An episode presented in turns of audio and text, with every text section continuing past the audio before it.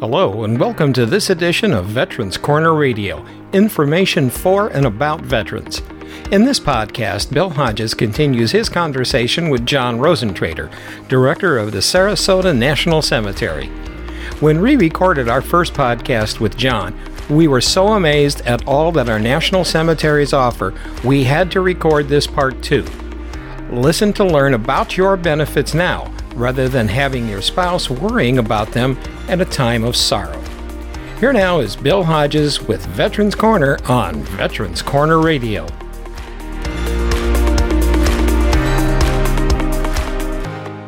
Support for Veterans Corner on Veterans Corner Radio is made possible by M&M Printing and the Observer News of Ruskin.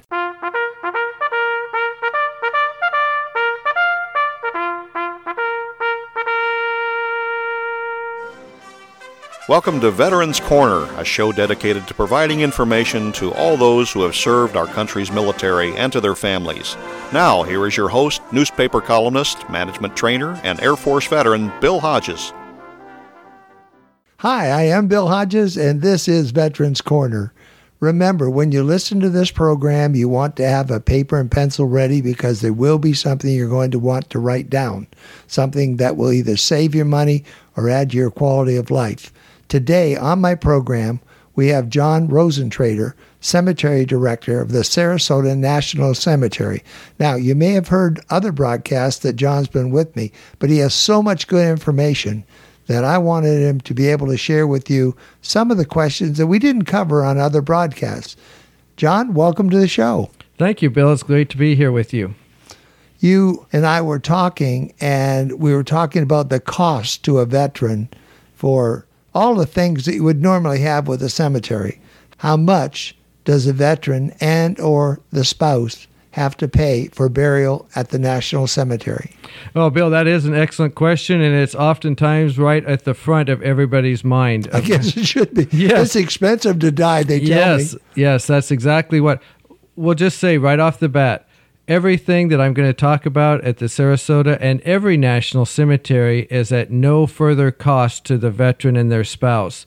And the reason I say no further cost, it's already been paid for by the veteran service to our country when they served our country in uniform. That's a lot better than wearing a yellow ribbon. That's absolutely right. And I'll just say the only cost that the veteran or their spouse incurs is whatever they agree to with the funeral home or crematorium of their choice. So many people are being cremated today, but there are a number who still wanting to have in ground burials. So no charge for digging the hole and and doing the things you need to do to put a body in the ground? Well, that's right. And let me just go over what those benefits are.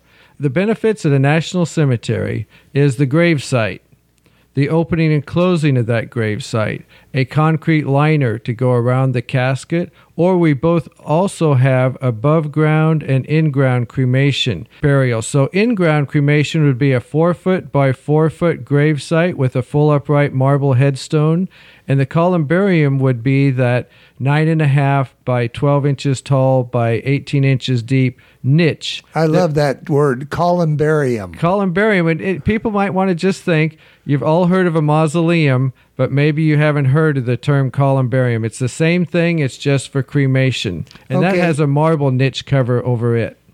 If I'm brought to the cemetery, is there any additional charges that go into the service at the cemetery or anything of that nature? Well, let me just go ahead and finish with that. Of course, I, I ended with the liner around the casket and the full upright marble, but then there's also the military honors. So the military will provide two people to fold the flag and to play taps. Really? issue the flag to the next of kin for the veteran.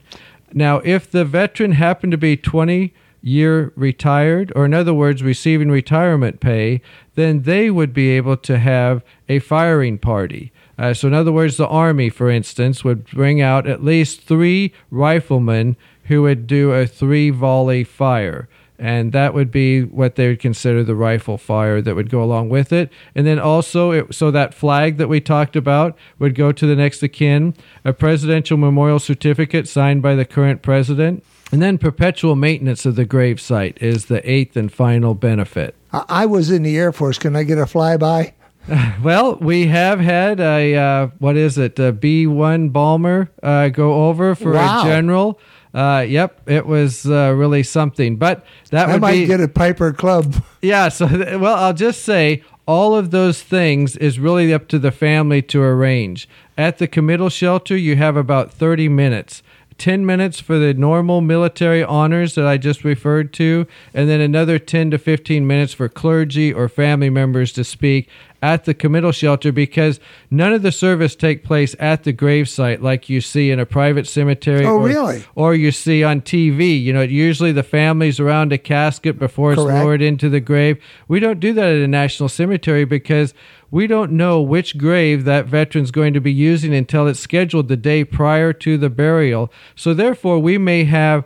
Well, we average 10 burials a day. I'll just say that. And so, really? 10 a day? yeah, so we could easily have four to five casketed grave sites open in a row, as well as four to five to six cremation in ground. So there's no place safely to put a family there. So, and because there's no reservations, so it's always right on top of where we're actively burying. So therefore, we have two committal shelters that has room for at least 20 people to sit and then easily another 100 people could stand around under shelter in the shade uh, at the committal shelter. So if I wanted to be buried next to a tree and overlooking a brook, I don't get that choice, right? It's what's available at the time. That is exactly correct, but people have gone But the price great- is right. That's exactly right. People have gone to great stakes, especially with cremation. And I'll just say 71% of our interments are cremated. So uh, that's why I think that someday we'll have more than room for 150,000 because so many more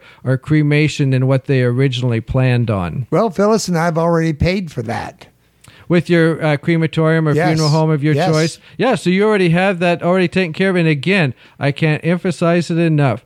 Letting your children know what your plans are, or your best friends, or whomever is going to be taking care of your remains, let them know what you have planned so they can follow your instructions. You know, an awful lot of the seniors here go home and visit kids up north on a regular basis.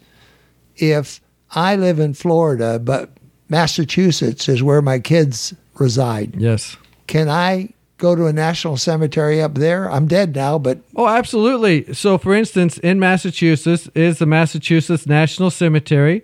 Uh, for instance, they're all flat markers on their grave sites, but that's in Bourne, Massachusetts, and absolutely any any of the 136 national cemeteries in the nation that has room for the type of burial that you're requesting, you're eligible. For those of you who did not tune in at the beginning of the program, I'm talking with John Rosentrader, Cemetery Director, Sarasota National Cemetery.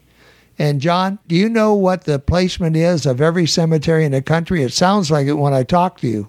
I do not know the placement of every one of them, but I've been to many of them already in How my many career. years? How many years you been with the cemetery? Well, I've been with the cemetery, uh, uh, National Cemetery Administration for 15 years. With the VA, it'll be 30 years this uh, coming January. And so, uh, yep, that's uh, that's. Um, I've been at uh, West Palm Beach, Chattanooga, Baton Rouge, Denver, Colorado, Bushnell, Florida, and now we're here in uh, Sarasota. Finally got to the beautiful spot. That's right. You know, one of the things I was wondering, you mentioned VA. Do you have to be a VA patient or having been signed up with the VA to be able to use this service? Because a lot of the people I talk with, the VA won't take them. They make too much money or whatever. Is there any criteria? That is an excellent question. Absolutely not. The only thing that helps us is if a veteran has used a VA benefit sometime or another. That means that the VBA will know about it, and therefore, if they couldn't VBA. find Veterans Benefits Administration.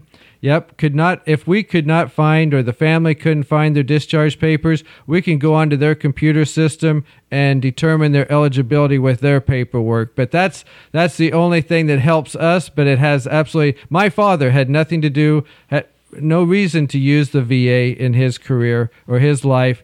And uh, he still, with that honorable discharge on his DD 214, that's all it would have taken to make him eligible for interment in a national cemetery. What are some of the other things that we need to be able to tell people about this, especially with spouses? Well, I just want to say do not think that if the spouse passes away or predeceases the veteran that you have to wait to inter that spouse the spouse is eligible immediately at time of death because of the veteran's discharge. So you still need the veteran's discharge, but all that needs to be sent into our scheduling office in St. Louis, and they will determine the eligibility and make it happen and schedule the burial for the spouse. I'll just say on the headstone for so both in-ground cremation and in our uh, casketed burial areas, when you want to find a grave site the section number and the gravesite itself is listed on the back of the headstone. And if the spouse predeceases the veteran, that spouse's name and information will be on the front of the headstone, but at the bottom it will say wife of or husband of, and then give the veteran's information. Later, when the veteran passes away, a brand new headstone will be oh, inscribed oh, okay. with only the veteran on the front and the spouse's information on the back of the headstone. Interestingly enough, we're, we're in a mobile society anymore. Yes.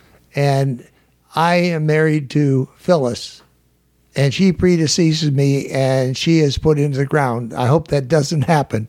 But if that does happen, now I marry, marry Mary and I pass away. Does Mary have any rights to be buried with me also? Oh, absolutely. Uh, we have had uh, veterans inter numerous wives, and then usually it's the veteran passes away, and the surviving spouse is then taking care of that veteran, and then later has room also for that spouse. So every spouse is eligible as long as at the time of either their death or the veteran's death they were married. Divorce John, breaks that. John, I have to tell you, you're so interesting. I want you back again. But let me give you some phone numbers that you'll be able to use 941 922 7200. That's for information. Call 941 922 7200. There's also a website, and that's www.cem.va.gov. That's www.cem.va.gov.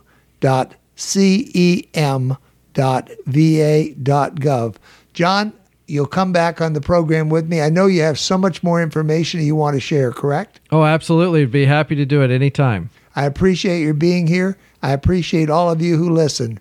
You're unique, you're special, and you're great. Tell yourself so often because you are, you know, and we'll see you on the next Veterans Corner.